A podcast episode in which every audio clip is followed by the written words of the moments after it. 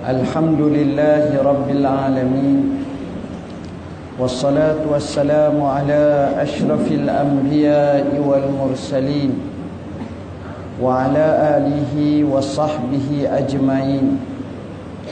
سبحانك لا علم لنا إلا ما علمتنا إنك أنت العليم الحكيم. ولا حول ولا قوة إلا بالله العلي العظيم. أما بعد. Yang dikasihi anak anda pengurusi majlis yang berusaha yang dihormati pengetua seterusnya timbalan pengetua para guru para ibu bapa anak-anak yang dirahmati Allah sekalian. Alhamdulillah Pertamanya marilah sama-sama kita rafakkan setinggi kesyukuran kepada Allah. Kerana dengan izinnya kita dapat berhimpun pada malam yang mulia ini. Dan tajuk yang akan kita bincang adalah Berkenaan dengan jejak ke jannah. Satu tajuk yang menyebabkan kita perlu muhasabah diri kita dan perlu untuk kita menilai semula bagaimana cara dan perilaku untuk menuju ke arah sana. insya-Allah dengan masa yang begitu terbatas ini saya akan cuba bincang beberapa isu berdasarkan kepada tajuk yang dikemukakan itu untuk sama-sama kita hayati dan kita fahaminya. Anak-anak yang dirahmati Allah, syurga ini merupakan tempat nikmat yang abadi yang cukup indah yang tiada tandingan dan bandingannya. Disebut dalam hadis yang masyhur Rasulullah sallallahu alaihi wasallam bersabda Permanullahu taala yakni hadis kursi a'dadtu li ibadiyas salihin ma la 'ainun ra'at wala uzunun sami'at wala khatara 'ala qalbi bashar. Aku telah sediakan yakni Allah menyebut kepada hamba-hambaku yang saleh. Sebuah syurga atau syurga yang sifatnya tak pernah dilihat oleh mata. Yakni cantik yang amat sangat. Tak pernah didengar oleh telinga. Kita dengarlah kisah hebatnya satu-satu tempat makanya syurga jauh lebih hebat. Tak pernah kita dengar kita terlintas di hati. Cuba kita khayalkan satu khayalan tentang kehebatan sesuatu. Contohnya kita imajinasikan kita mempunyai satu ekar tanah yang luas. Sifatnya berbukit mempunyai rumah agam yang besar. Bukan sekadar itu dihiasi dengan kolam renang. Dihiasi dengan pelbagai bentuk keistimewaan kita gambarkan. Kita tengok yang terbaik daripada yang terbaik kita cuba aturkan dalam minda kita. Makanya syurga Allah jauh lebih hebat daripada itu semua Inilah hebatnya syurga Allah. Dan syurga Allah Subhanahu wa taala ini adalah kurniaan kepada orang-orang yang benar-benar beriman. Benar-benar mengikut dan mematuhi perintah Allah. Hebatnya syurga Allah ini. Siapa yang masuk tak akan keluar selama-lamanya. Dikatakan bila mana ahli syurga masuk syurga dan ahli neraka masuk neraka. Makanya Allah zahirkan seekor kibas lalu dibawa kepada ahli syurga. Sama juga ditunjukkan kepada ahli neraka seekor kibas maka dikatakan inilah kematian. Lalu disembelih kibas tersebut lalu akhirnya diberitakan bahawa tiada lagi kematian kepada kamu selepas ini. Makanya ahli syurga amat seronok dan suka. Sebaliknya ahli neraka bertambah merana.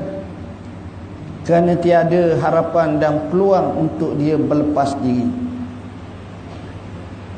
Syurga Allah subhanahu wa ta'ala sifatnya darajat yakni ke atas makin tinggi makin tinggi.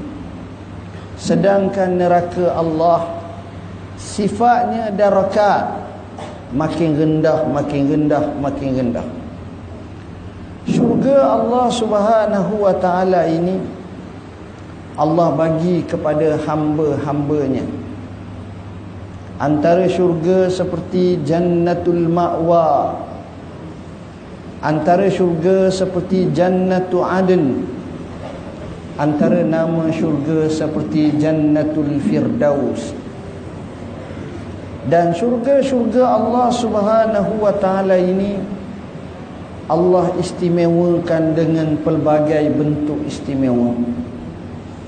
Disebut dalam banyak nas-nas menunjukkan hebatnya syurga Allah saya kisahkan satu kisah yang cukup pelik. Yang bersekalikan dengan istimewanya syurga dan itulah jejak menuju ke syurga Allah. Dalam kitab Sifatus Safwah menyebut satu kisah. Kisah berkenaan dengan seorang lelaki yang hebat lelaki ini dikenali sebagai Abu Qudamah Asyami Abu Qudamah Asyami ini merupakan salah seorang daripada panglima tentera Islam yang hebat. Cerita ini berlaku pada zaman tabi'in atau tabi'in tabi'in atau selepas itu sedikit. Abu Qudamah ini memang orang yang handal perang. Bukan sekali, bukan dua kali tapi banyak kali. Pengalaman dia di medan perang menyebabkan ia dihormati sehinggalah usianya lanjut satu hari beliau datang ke kota suci Madinatul Munawwarah sudah sembahyang berehat dalam masjid sambil berzikir beriktikaf maka orang-orang Islam tengok Abu Qudamah ramai yang mengenalinya Akhirnya mereka melingkung Abu Qudamah. Bila dah mereka lingkung, mereka kata, Ya Aba Qudamah, sesungguhnya kami dengar daripada kamu, kewibawaan kamu, kepahlawanan kamu, kehebatan kamu ketika kamu menggempur musuh, ketika mana kamu beradu tenaga, dan kamu berperang dengan musuh-musuh Allah.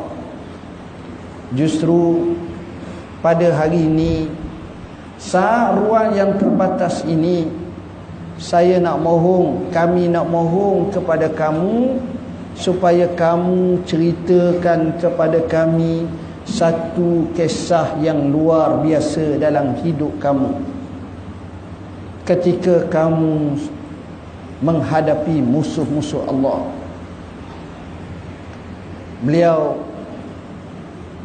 terkesima dan termenung sejenak fikir apakah kisah yang amat istimewa? Yang pernah dialaminya untuk dikemukakan kepada khalayak. Akhirnya dia teringat. Dia kata saya ada satu kisah yang pelik. Tak kala saya diamanahkan oleh panglima tentera untuk merekrut orang-orang baru. Maka kami telah pergi ke sebuah tempat bernama Raqqah sempadan antara Syria dan Iraq.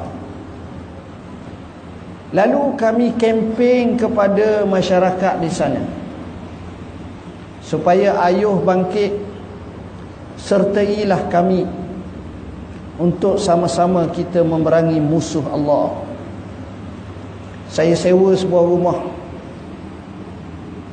saya setiap hari saya kempen, saya ceramah, saya ajak masyarakat. Sehinggalah satu malam sedang saya tidur atau berada dalam rumah. Tiba-tiba pintu diketuk. Saya buka saya tengok seorang perempuan yang menutup dengan hijabnya berada di pintu rumah saya. Saya berkata, Ittaqillah ya amatallah. Takutlah kamu kepada Allah, wahai hamba perempuan Tuhan. Perempuan ini menjawab, Wahai Aba Kudamah, saya datang bukan niat yang tak baik. Saya datang dengan niat yang baik. Kenapa kamu datang? Jawabnya, saya dengar tuan ceramah kempen jihad. Dan tuan juga kempen untuk derma jihad. Makanya saya nak bagi satu barangan kepada anda.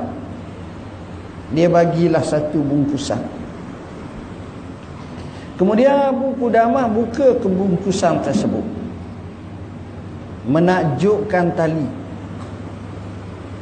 Abu Qudamah bertanya, apa ini? Dia jawab, wahai tuan, tak kala tuan kemping untuk derma, saya tidak punya apa-apa lagi. Yang saya punya adalah rambut saya yang panjang. Makanya saya potong rambut saya. Kemudian saya pintal rambut saya menjadi benak, menjadi tali.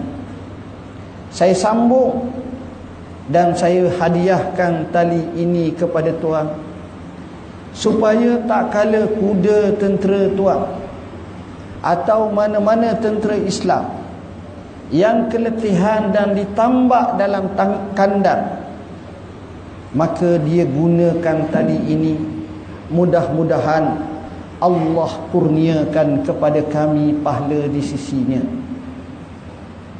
Maka temenunglah Abu Kudamah pada hari yang dijanjikan untuk berangkat maka ramailah tentera-tentera Islam yang baru masuk. Melaporkan diri maka di sana terdapatnya kawat pengecaman. Semuanya bersiap siaga. Dalam ramai-ramai itu ada seorang yang menutup mukanya. Maka Abu Kudamah berkata saudara buka muka kata dia tak boleh kata Abu Kudamah ini arahat Kata dia saya bimbang kalau saya buka muka anda akan tolak. Anda tak akan terima. Sedangkan anda telah berjanji dengan mak saya untuk terima. Abu Kudamah berkata, bila pula aku berjanji dengan mak hang ni? Dia jawab semalam atau beberapa malam lepas. Bila Mak Han datang bertemu saya? Katanya yang datang seorang ketuk pintu rumah tuan pada waktu malam. Oh, itu ibu kamu. Jadi saya terpaksa pergi Saya nak perang Saya ini Pandai main pedang Saya mempunyai kepakaran Memanuh dengan tepat Saya begitu fasih Dan faham cara Menunggang kuda Dia sebut kelebihan-kelebihan dia Cumanya satu perkara Umurnya itu mungkin belasan tahun sikit saja. Maka Abu Kudamah berjanji kata dia tak apalah. Kalau itu yang dikehendaki aku izinkan kamu menyertai kami. Jadi apa lagi kelebihan kamu?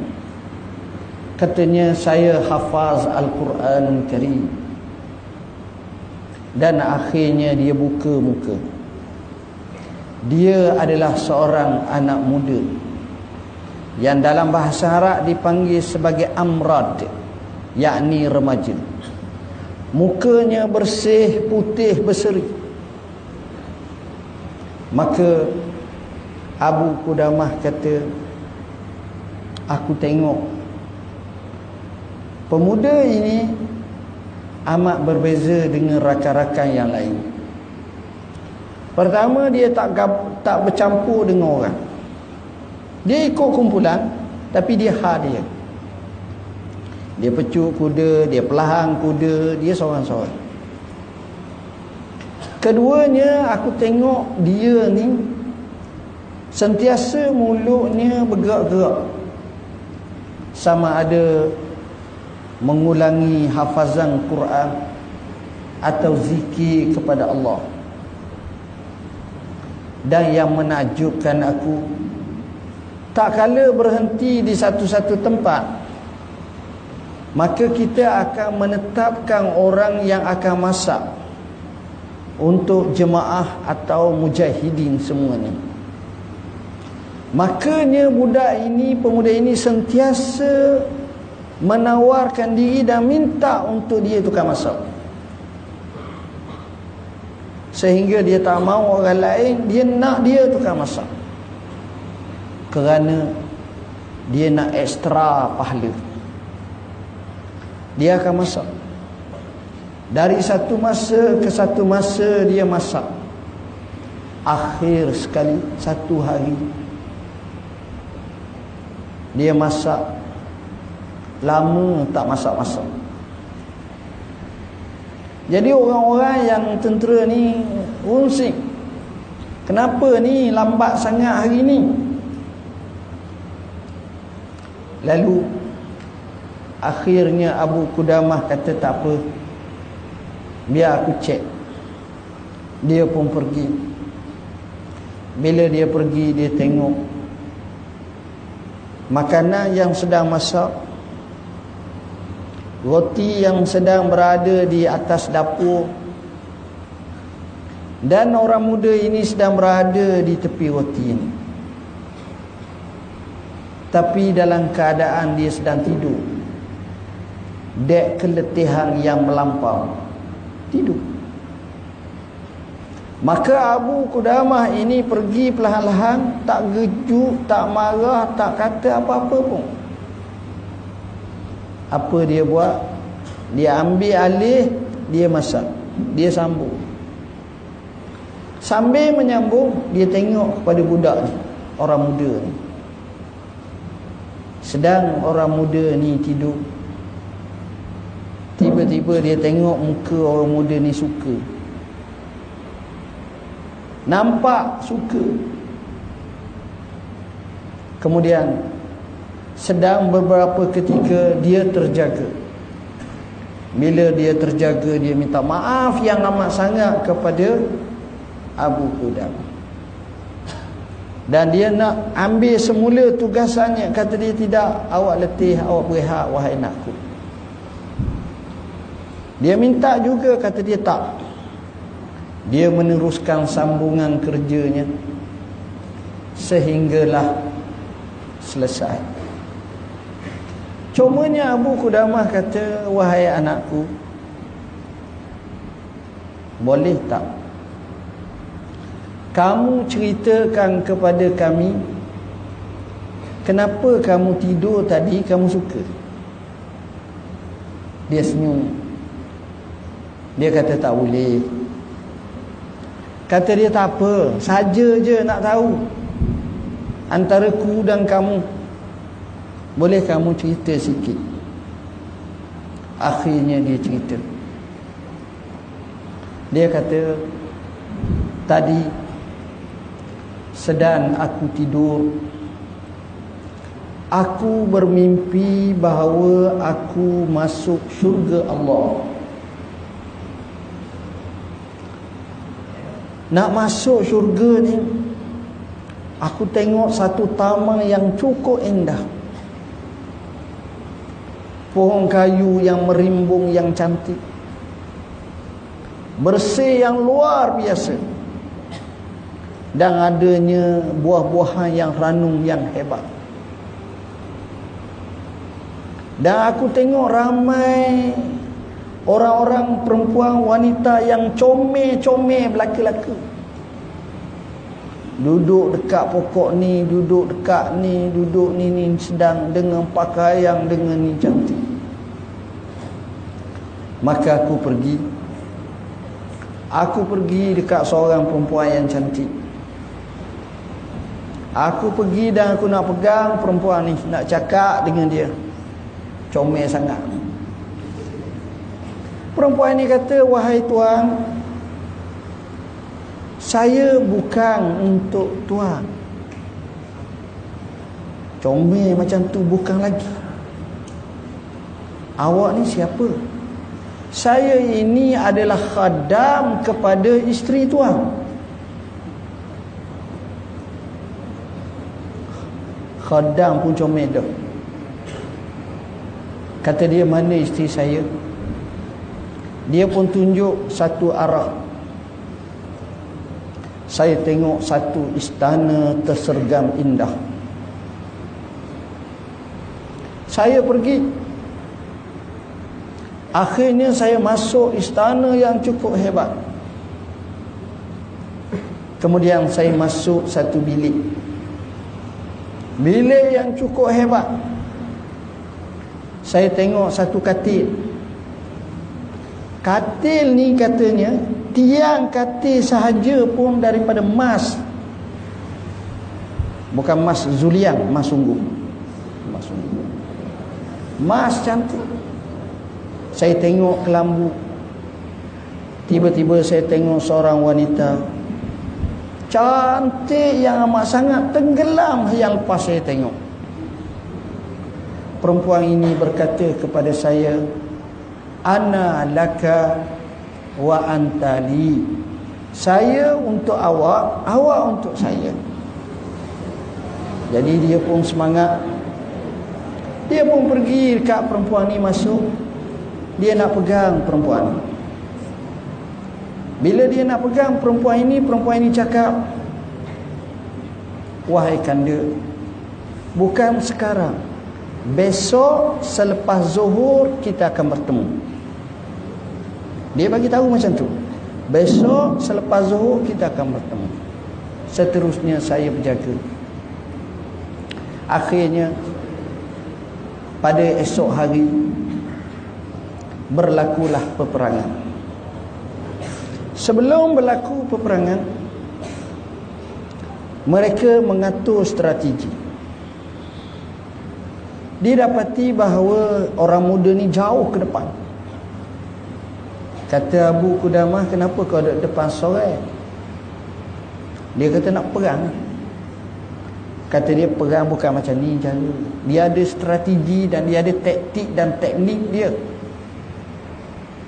Kau mari duduk belakang. Kata dia tak boleh. Kenapa tak boleh? Sebab saya bimbang termasuk dalam hadis Nabi sallallahu alaihi wasallam, "Ijtanibus sab'al mubiqat." Jauhkanlah kamu daripada tujuh perkara yang membinasakan. Salah satunya wattawalli yaumaz zahfi. Di mana seorang itu berpaling atau tinggalkan medan perang lari. Kata Abu Qudamah, bukan maksud macam tu. Lalu Abu Qudamah pimpin dia dan letak dia di hadapan di satu tempat katanya kalau kita menang kamu pun menang kalau mati bukan kamu orang yang pertama. Akhirnya berlakulah peperangan cukup dahsyat. Abu Kudamah perhati budak ni. Dia perang sungguh-sungguh. Sehingga akhirnya dia juga mati. Kata Abu Qudamah bila dah nak masuk waktu zuhur selesai dah perang tentera Islam menang dengan berjayanya. Panglima mengarahkan masing-masing cari saudara dan rakan taulang masing-masing. Maka yang cedera, yang mati, yang ni, yang ni maka Abu Qudamah teringat aku nak cari anak muda tadi. Dia pun cari Tengok-tengok budak ni nyawa-nyawa ikan. Lalu dia ambil budak ni yang cedera parah. Diriba atas ribaannya. Budak ni jawab. Wahai pakcik. Jangan riba saya. Nanti kotor baju pakcik. Dek darah saya yang begitu banyak. Abu Kudamah kata tak apa.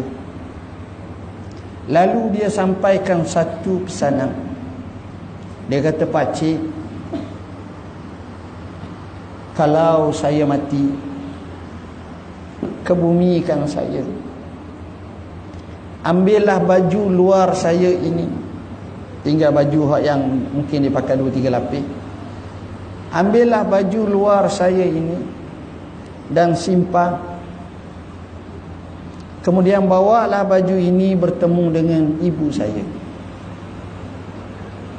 Rumah saya ada adik perempuan saya. Dan cakaplah dengan adik perempuan saya. Allahu khalifati alaiki. Allah lah sebagai penjagaku atasmu. Bila awak bertemu dengan mak saya, mak saya akan tanya awak, dan bagi tahu kata kepadanya anak tuan anak puan akan sampaikan salam kepada bapa dan pak-pak saudaranya yang telah mendahului menemui Allah dalam syahid perang mak saya akan tanya apakah kamu datang nak bawa berita gembira tahniah atau takziah. Jika sekiranya dia tanya kepada kamu bagi tahu kata tahniah. Dia akan tunjuk, dia akan minta bukti. Kamu akan tunjuk baju ini sebagai bukti. Dalam keadaan seperti itu kata Abu Qudamah aku tengok muka pemuda ini berubah. Cantik. Akhirnya dia berkata aku tercium bau ainul mardiyah. Akhirnya dia meneruskan perjalanannya ke alam baka bila dah mati kata Abu Kudamah aku pergi kampung dia. Aku tengok seorang budak perempuan kecil duduk depan rumah. Sentiasa bertanya orang yang datang Kenal tak abang hamba? Kenal tak abang saya? Kenal tak ni? Semua jawab tak. Sampailah giliran saya Perempuan Anak perempuan ni tanya Kenal tak abang saya? Kata dia kenal. Macam mana abang saya? Sebab kata orang remaja ini dia kata adik dia ini cukup baik dengan dia. Setiap kali dia baik akan peluk dia dan sama dengan dia. Bila nak pergi dia akan menangis dia cukup sinonim dan cukup akrab dengan abangnya akhirnya bila saya sampai dia tanya kenal tak abang kata saya kenal macam mana abang Kata saya Mak duduk mana? Kata dia mak duduk dalam rumah. Panggil mak sekejap mak ni bila dengar anaknya yang perempuan itu berbicara tak keluar rumah pun terus saung kot dalam rumah. Nak ucap tahniah ke nak ucap taksiah mak ni tanya. Kata Abu Qudamah apa makna tahniah dan apa makna takziah kata dia tahniah maknanya anak aku mati syahid takziah maknanya anak aku hidup lagi dia pelik daripada kita Kata Abu Qudamah kalau begitu aku nak ucap tak tahniah. Kata dia kami tak percaya. Sehinggalah kamu tunjukkan bukti. Lalu aku pun bawa pakaian. Ni pakaian ni. Bila sebut pakaian anak perempuan tengok terus pensang.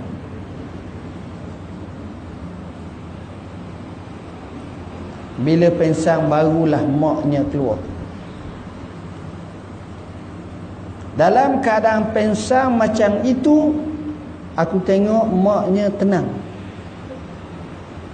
Menyebut abah dan menyebut abang Budak ini Dalam masa beberapa ketika Budak ini juga mati Maka mak ni tak cakap banyak Dia ambil anak dia, dia dukung Dia masuk dalam bilik Dalam rumah Aku duduk di luar terpingat-pingat. Mak ni kunci pintu. Aku dengar dia berdoa. Ya Allah. Aku telah korbankan suamiku. Adik-adikku. Dan terbaru anakku semata-mata keranamu. Maka sampailah aku bersama dengan mereka. Tak cakap. Senyap kami tunggu tak meraung sampai ke sudah maka itulah satu peristiwa yang ajaib yang aku tengok anak-anak yang dirahmati Allah antara poin yang kita dapat tengok di sini adalah betapa indahnya syurga Allah. Betapa hebatnya syurga Allah. Dan syurga Allah ini di luar batasan khayalan manusia. Sehingga kalau kita gambarkan arkitek-arkitek yang hebat kita minta mereka design syurga mereka tak mampu nak buat. Kerana dek keindahan di luar sangat Nabi Allah Musa alaihi salam dalam satu riwayat pernah satu ketika bertanya Tuhan Wahai Tuhanku Boleh kisahkan kepada kami Orang yang paling rendah masuk syurga? Paling akhir, paling rendah duduk dalam syurga. Maka Allah bagi tahu Orang yang paling rendah masuk syurga di kalangan hamba-Ku Dia adalah ahli neraka. Bila dia duduk dalam neraka dengan seksa yang luar biasa, tak tahan dia. Dia sentiasa berdoa kepada Tuhan. Ya Allah, keluarlah aku daripada neraka ini. Kalau keluar mu nak duduk mana? Duduklah selain daripada neraka je. Duduk kat mana-mana pun tak apa dah. Sebagai contoh Ashabul A'raf. Tak payah masuk syurga pun tak apa. Maka bila dikata begitu Allah kata Kalau aku bagi pada kamu Kamu tak mau minta ada hak lain. Tak tak tak. Janji Janji. Ha, Ini perangai kita ni. Janji. Maka Allah keluarkan dia daripada neraka. Orang yang keluar neraka ni tuan-tuan Ahli neraka ni Dia pelik. Ahli neraka ni mengikut dalam riwayat Mereka ni besar. Seorang-seorang tu besar. Besarnya ahli neraka. Gigi taring dia sahaja besar gunung Uhud. Maknanya tubuh besar mana dah sahira. Kenapa? Kerana bila besar ni mudah tempat nak. kenakan dia punya seksaan dia artinya kalau dia besar macam tu malaikat takkanlah kecil macam kita pula ni jahannamiyun bila keluar mereka tak layak masuk syurga mereka akan masuk satu sungai. Sungai ini bila masuk maka keluarlah segala hak jenis hitam jenis apa-apa ni jadi berlaku satu pembersihan. Neraka ni tuan-tuan anak-anak walaiyazubillah api neraka dalam riwayat dibakar api itu sebanyak 3000 tahun 1000 tahun dibakar menjadi api itu fahmarrat merah menyada-nyada kemudian dibakar lagi 1000 tahun api itu menjadi putih. Kemudian dibakar lagi 1000 tahun api itu menjadi hitam legap teruk api neraka. Dan api neraka ini tuan-tuan dia lebih kuat daripada api dunia 69 kali ganda kalau kita di dunia pun lebur tangan kita kena hancur kita dek kepanasan maka api neraka Allah saja yang tahu.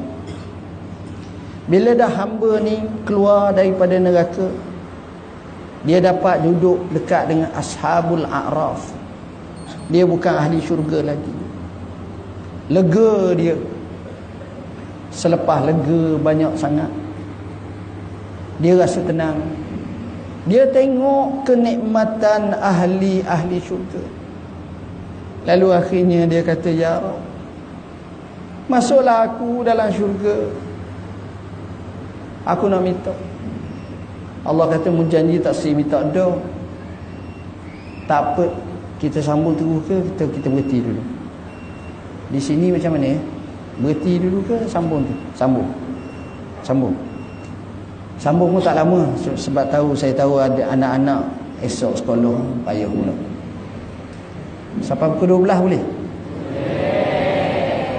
Maknanya pukul 9 kita berhenti insya-Allah. Jadi anak-anak yang dirahmati Allah Selepas daripada Allah tanya dia Dia kata dia tak mahu dah Nak masuk syurga je Ya hak bawah sekali pun Allah kata tak apa Akhirnya Allah masukkan dia dalam syurga. Bila dia masuk dalam syurga Dia masuk dalam syurga ni Kalau anak-anak pernah hadir ke majlis besar-besar ke hotel 5 6 7 stars atau jamuan negara yang hebat-hebat dia tidak ada buffet dia tidak ada makan sendiri ikut nak gomok tak dia akan di di serve maka begitulah. Bila dia confirm masuk syurga maka ditanya padanya apa kamu nak? Bila sebut apa kamu nak?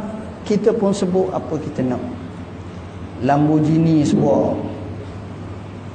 Rumah besar sebuah. Dia ajar Macam-macam. Takkan yang ni tak nak. Takkan yang ni tak nak. Sebut. Dengan sebut sebanyak-banyaknya. Akhir sekali. Sudah sebut. Maka dikatakan kepadanya falaka bimislihi wa mislihi wa mislihi ada riwayat menyatakan tiga kali. Ada menyatakan sampai sepuluh. Ada kata tujuh. Maknanya ialah kamu dapat apa yang kamu dapat ini bahkan digandakan digandakan digandakan. Dalam bahasa yang lain ahli syurga yang paling rendah lebih hebat daripada orang yang terkaya di dunia. Hak paling rendah hak paling pokok. Maka bayangkan kalau orang-orang yang hebat. Itulah nikmat ahli syurga. Justru macam mana cara kita nak masuk syurga? Pertama sekali kita belajar. Belajar ni adalah jalan menuju ke syurga. Dalam sebuah hadis Rasulullah sallallahu alaihi wasallam bersabda Man salaka tariqan yaltamisu fihi ilman sahhalallahu lahu bihi tariqan ilal jannah siapa yang berjalan mencari secangkir ilmu maka Allah akan mudahkan baginya jalan ke syurga.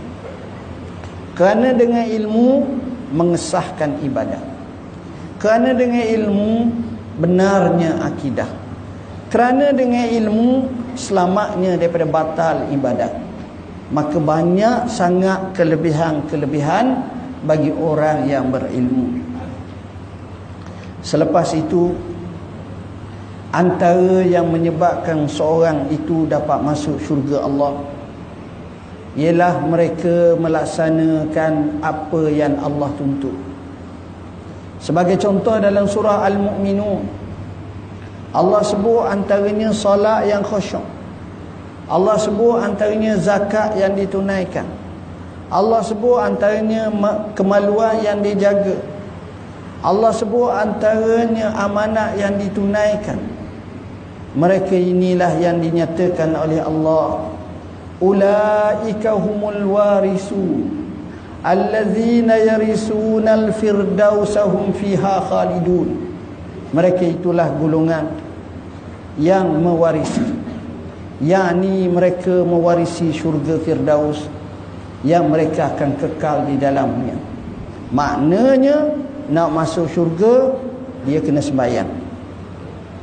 Dan dia pastikan sembahyangnya sentiasa khusyuk dan sentiasa menepati waktu. Kerana orang tak sembahyang lesen menuju ke neraka.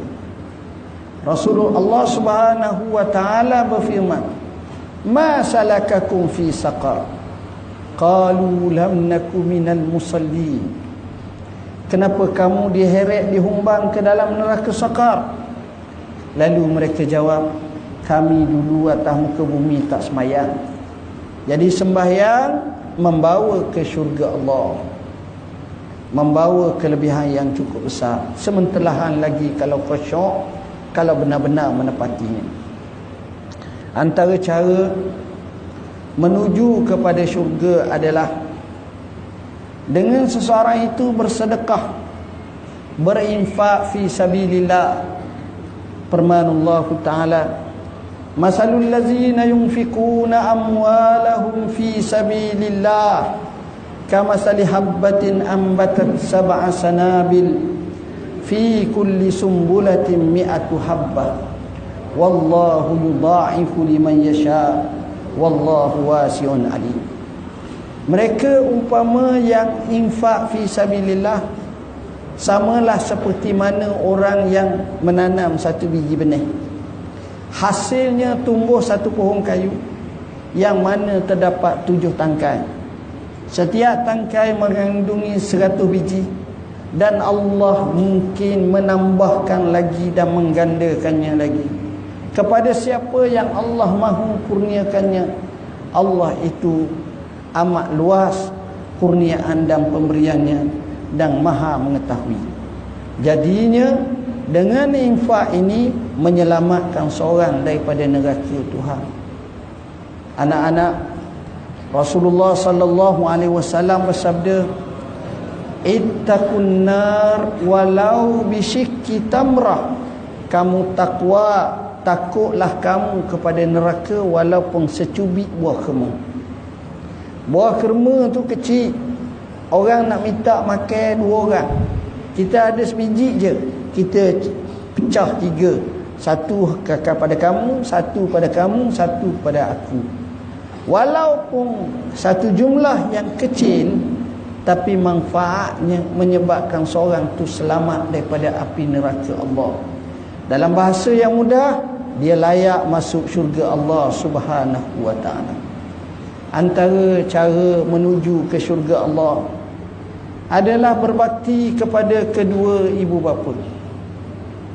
Kerana berbakti kepada kedua ibu bapa disebut dalam sebuah hadis al jannatu tahta aqdamil ummahat sesungguhnya syurga itu di bawah telapak kaki ibu Berbakti kepada ibu melayakkan seorang itu menghuni syurga Allah Taala.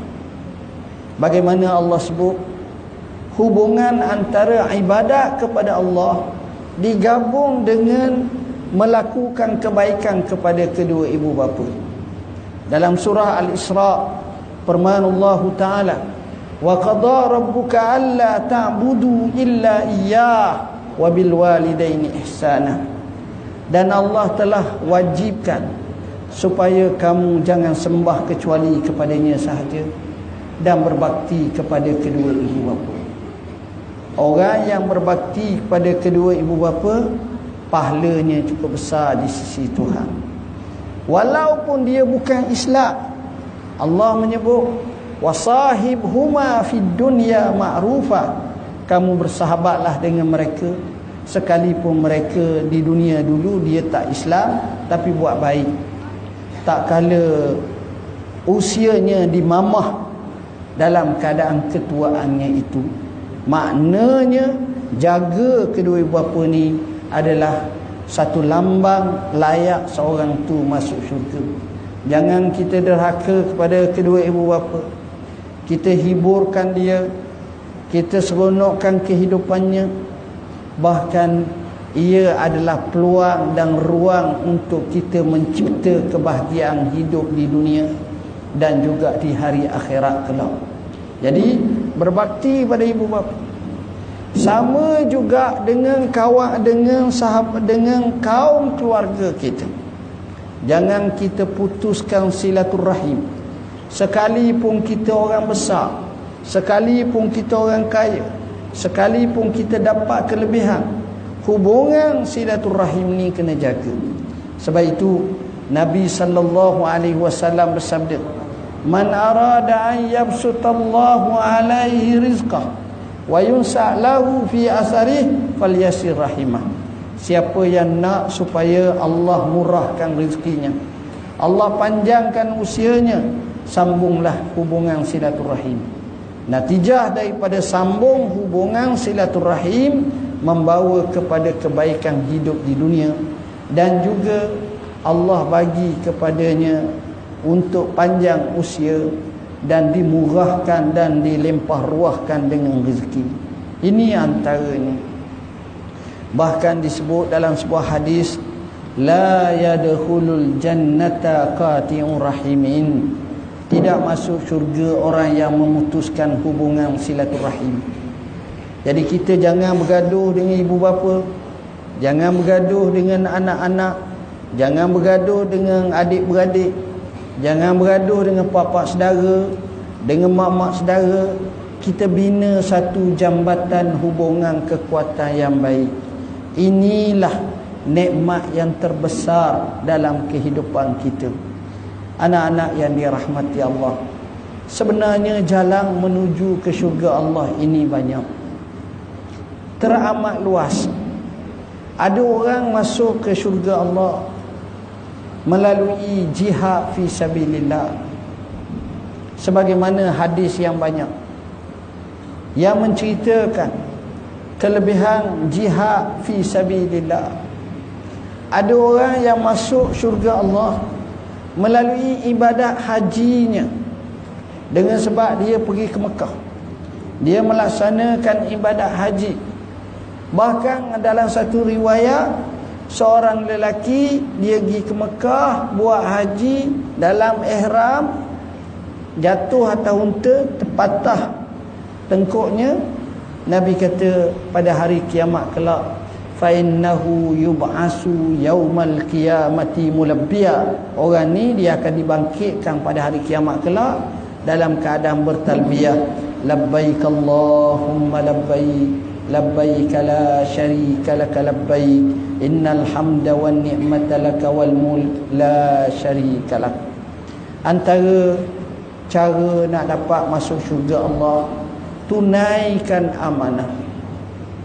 Kalau seorang suami laksanakan tanggungjawab kalau seorang isteri patuh dan laksanakan tanggungjawab kalau seorang ibu dan seorang abah laksanakan tanggungjawab bila berlaku tanggungjawab ini dilaksanakan ini adalah leseng menuju ke syurga Allah Subhanahu wa Antara tanda dan mudah untuk seorang itu menuju ke syurga Allah Maka seseorang itu perlu dan amat sangat Untuk meraihkan jiran dan sahabat handainya Buat baik Kawan-kawan kita ni di sekolah sama-sama kita ni Kita buat baik Boleh jadi kita nampak dia tak penting sangat Tapi satu masa dialah yang amat membantu dalam hidup kita jadi sebab itu kita bina networking.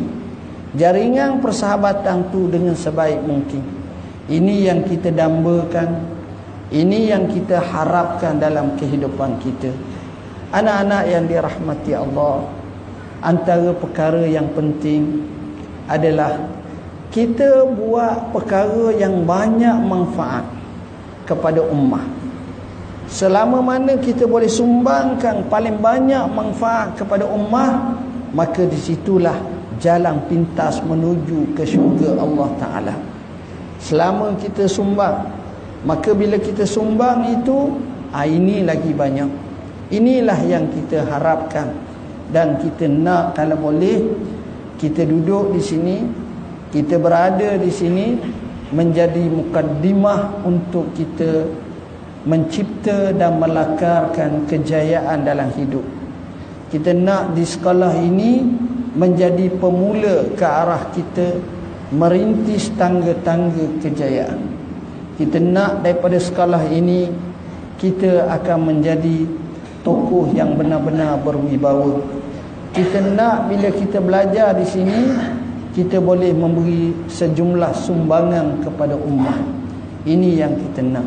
Jadi anak-anak masa belajar belajar. Jangan kita sibuk main, jangan kita sibuk lari daripada matlamat, tumpulah pembelajaran dengan sesungguh-sungguh. Insya-Allah kalau ini dapat kita lakukan, kita akan meraih kejayaan dalam hidup kita.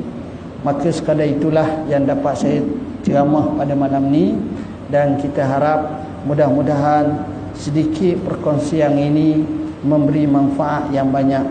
Saya syurkan supaya rojok laman web kami www.muftiwp.gov.my kerana laman web ni sentiasa kita update maklumat dari sehari ke sehari dan jumlah pengunjungnya dua tahun setengah dulu seramai 25 ribu sekarang sudah mencecah 4.1 juta Maknanya tuan-tuan boleh dapat banyak maklumat-maklumat, info-info terkini, fatwa-fatwa dan isu-isu yang kami garapkan dengan sebaik mungkin. Dan saat yang sama kami syurkan supaya baca buku Tinta Nasihat untuk Penuntut Ilmu. Buku ini cukup bagus kerana kita bincang buku apa nak baca, kitab mana, bagaimana muzakarah ilmu, macam mana cara kita nak jaga malam dan sebagainya. Dan solat sebagai pelengkap kesempurnaan. Kita sebut satu persatu. Tip hafazan Quran mengikut dapatan kajian kita satu persatu. Kita contoh tokoh-tokoh yang hebat yang hafal Quran.